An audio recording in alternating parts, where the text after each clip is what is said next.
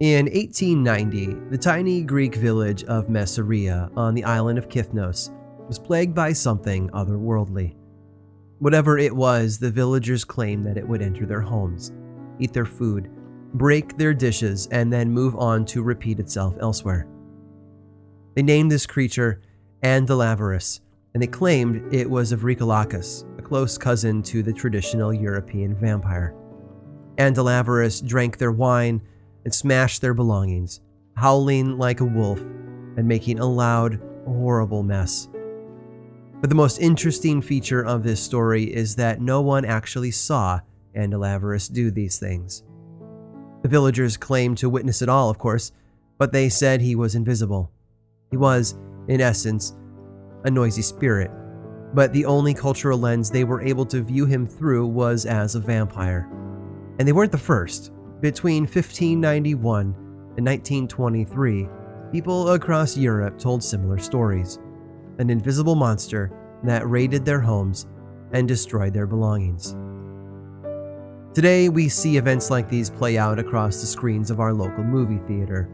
Hollywood has been fascinated with invisible violent forces since the early 1980s when they brought us Poltergeist. What once was looked on as overly spiritual and easily disproven is now attracting the attention of popular culture. But poltergeists have a history that runs far deeper than just the 1980s. From first century Roman accounts to modern newspapers, stories of humans interacting with angry ghosts has been told for a very, very long time. Some are clearly hoaxes. Some are misinterpretations of natural events. Oftentimes, they are a grab for attention or a cry for help. But sometimes, on very rare occasions, a story comes along that is nothing short of haunting. I'm Aaron Mahnke, and this is Lore.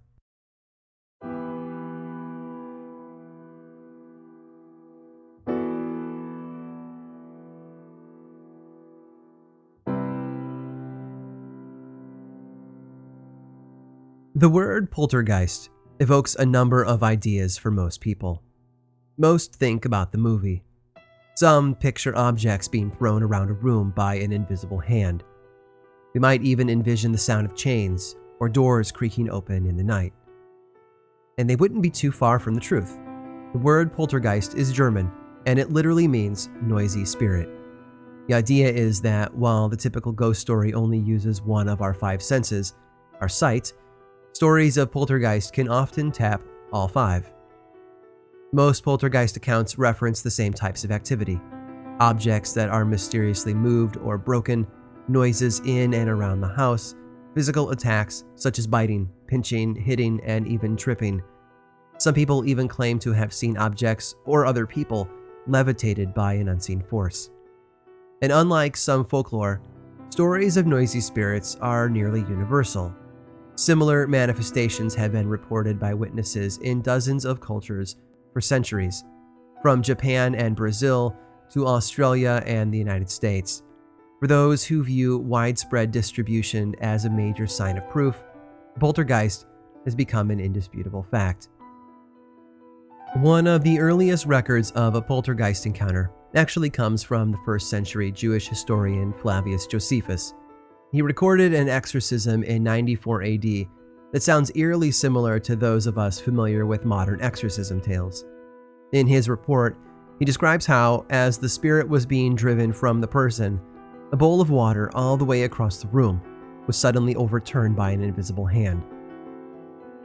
Jacob Grimm, half of the famous Grimm brothers, who recorded many of the stories we remember from our childhood, also wrote more scholarly books in his book Deutsche Mythology, Grimm recorded a story from the German town of Bingen am Rhein that took place in the 4th century. According to the story, people were pulled out of their beds by an unseen force.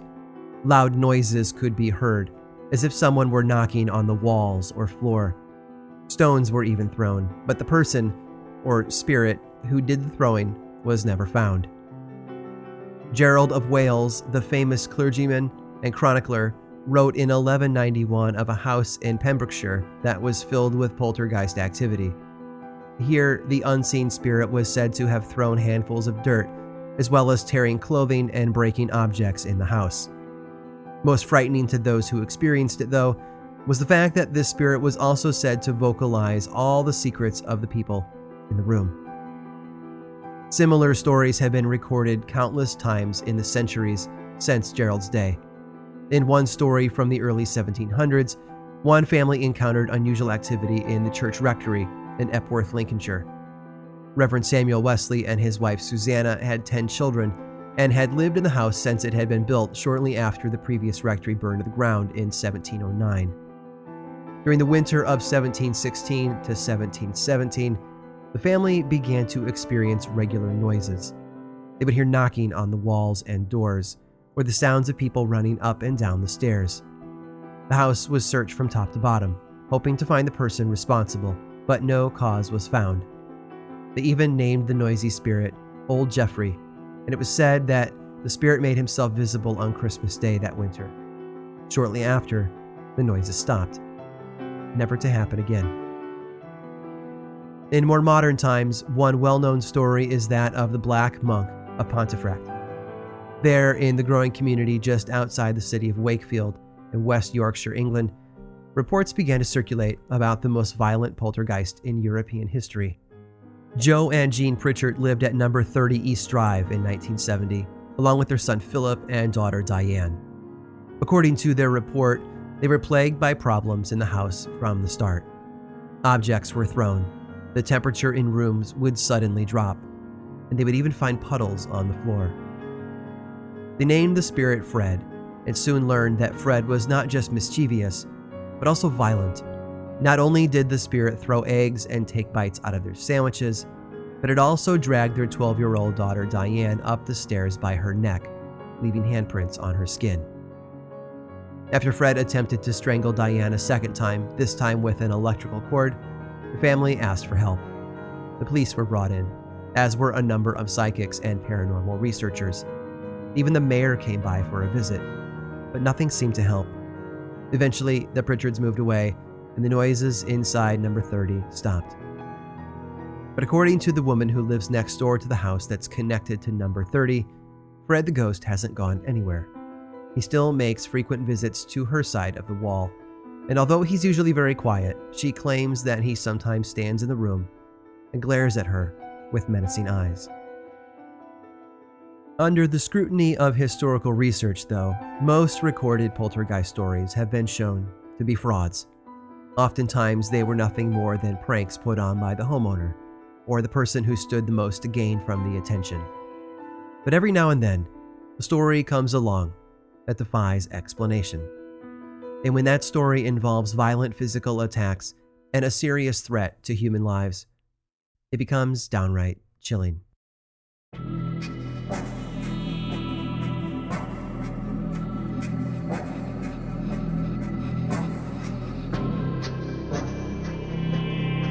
In 1999, a homeless man broke into a large tomb in a prominent cemetery known as Greyfriars in Edinburgh, Scotland.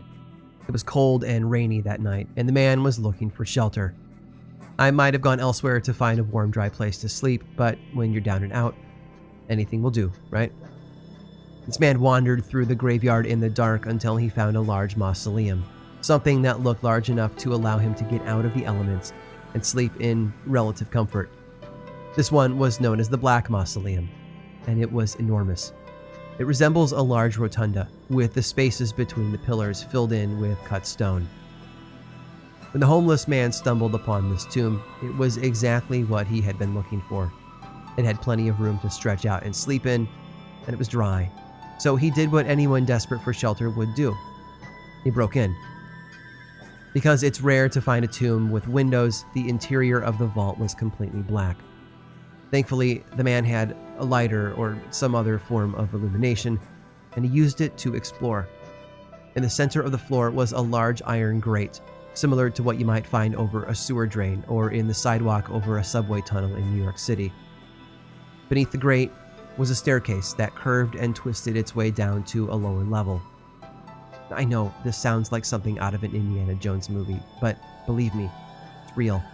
And it gets worse because beneath the first level, At the bottom of the stairs, this homeless man discovered four wooden coffins. They were, of course, very old, and the man probably assumed that because of this, they would contain valuables that he could sell. I imagine he set down whatever it was that he was using as a light on one of the nearby coffins and then began to try and open another one of them.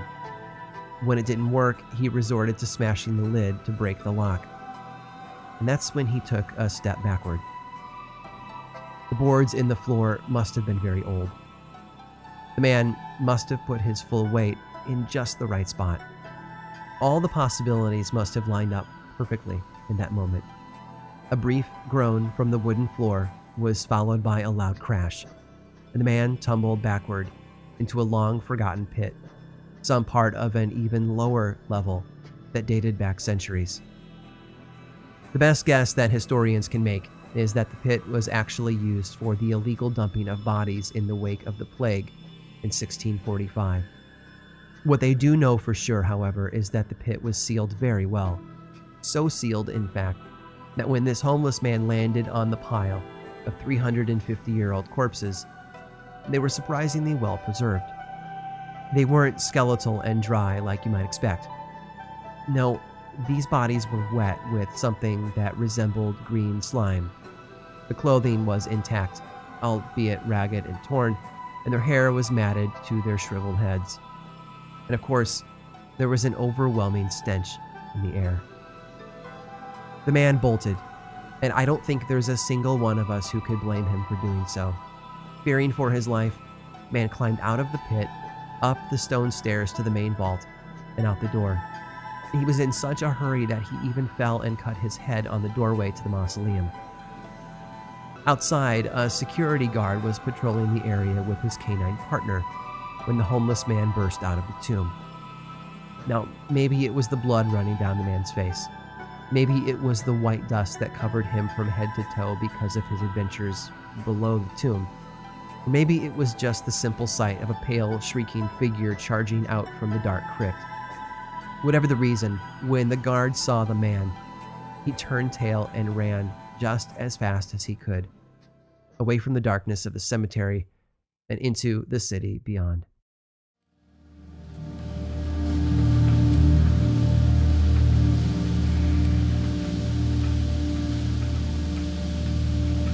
As difficult as it is to imagine, the frightening events of that night in 1999 were just the beginning.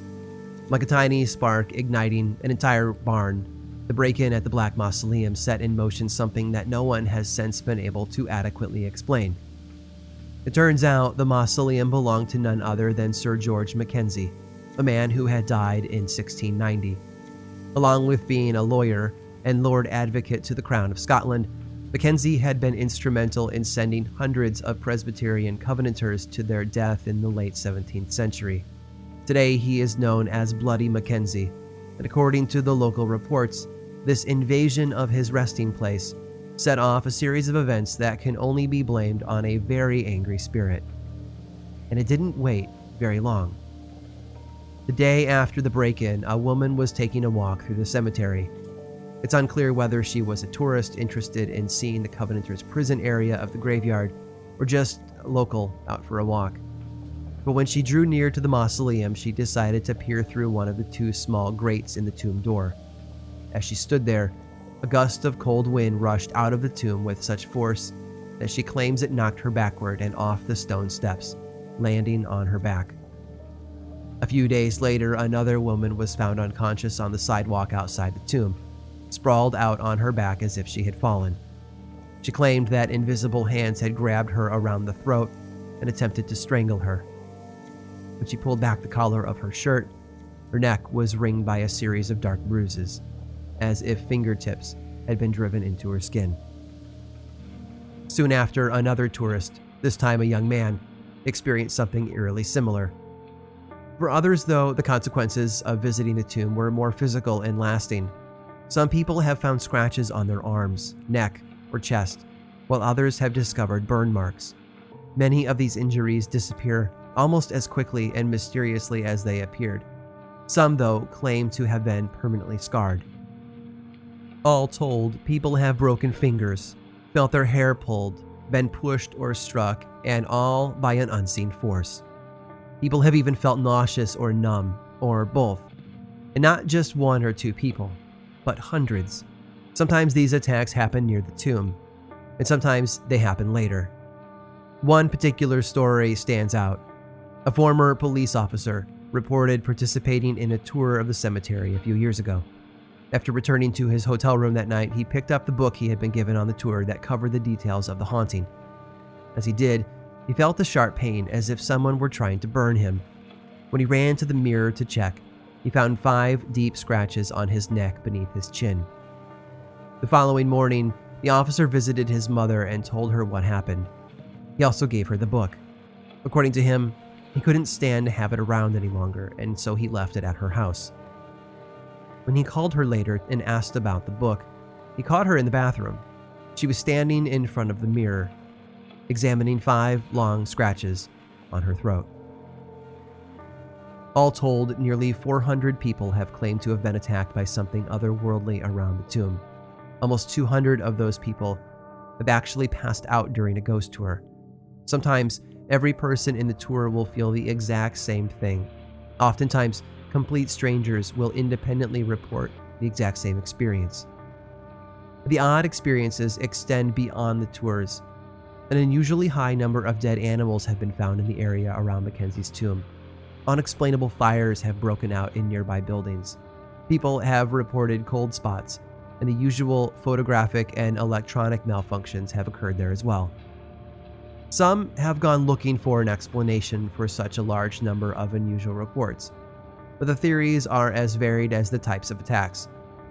One idea tries to connect the unlikely dots between the nearby Edinburgh University's Artificial Intelligence Unit, which uses high voltage machinery, and the sandstone deep underground beneath the ancient cemetery. The porous stone, they say, absorbs the energy and releases it later, causing odd experiences.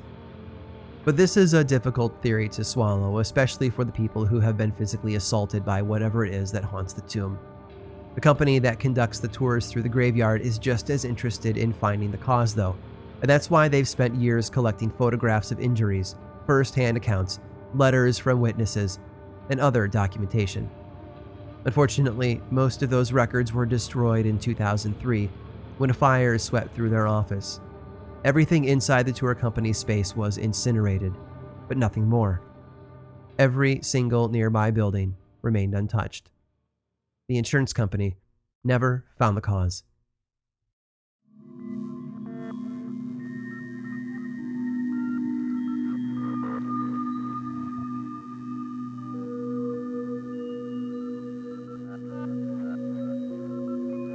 Outside of places with frequent earthquake activity, most people don't think it's normal for photographs to fall off their wall or for a chair to slide across the floor or to be knocked down by an unseen force.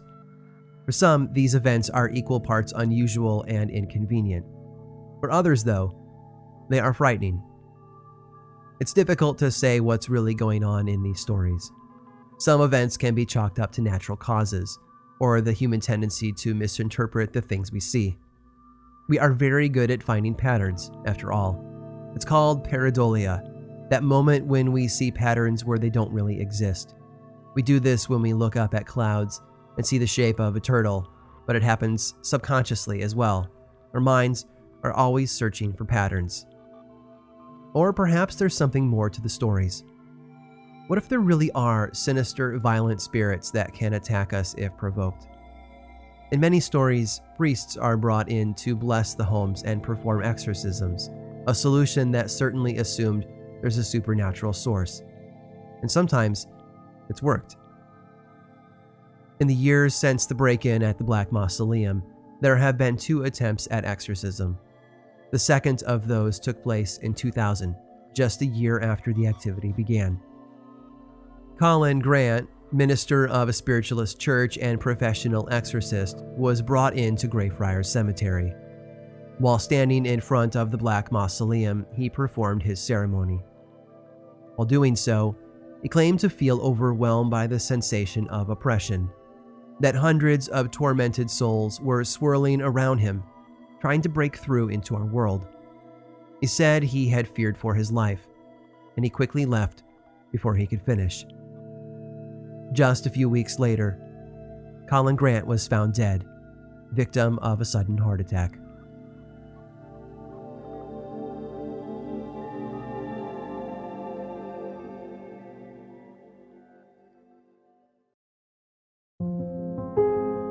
This episode of Lore was researched, written, and produced by me, Aaron Mahnke. Lore is much more than a podcast. There's a book series in bookstores around the country and online, and the second season of the Amazon Prime television show was recently released. Check them both out if you want more lore in your life. I also make two other podcasts Aaron Mahnke's Cabinet of Curiosities and Unobscured, and I think you'd enjoy both. Each one explores other areas of our dark history, ranging from bite sized episodes to season long dives into a single topic. You can learn about both of those shows and everything else going on all over in one central place theworldoflore.com slash now and you can also follow the show on facebook twitter and instagram. Just search for lore podcast all one word and then click that follow button. When you do say hi. I like it when people say hi. And as always, thanks for listening.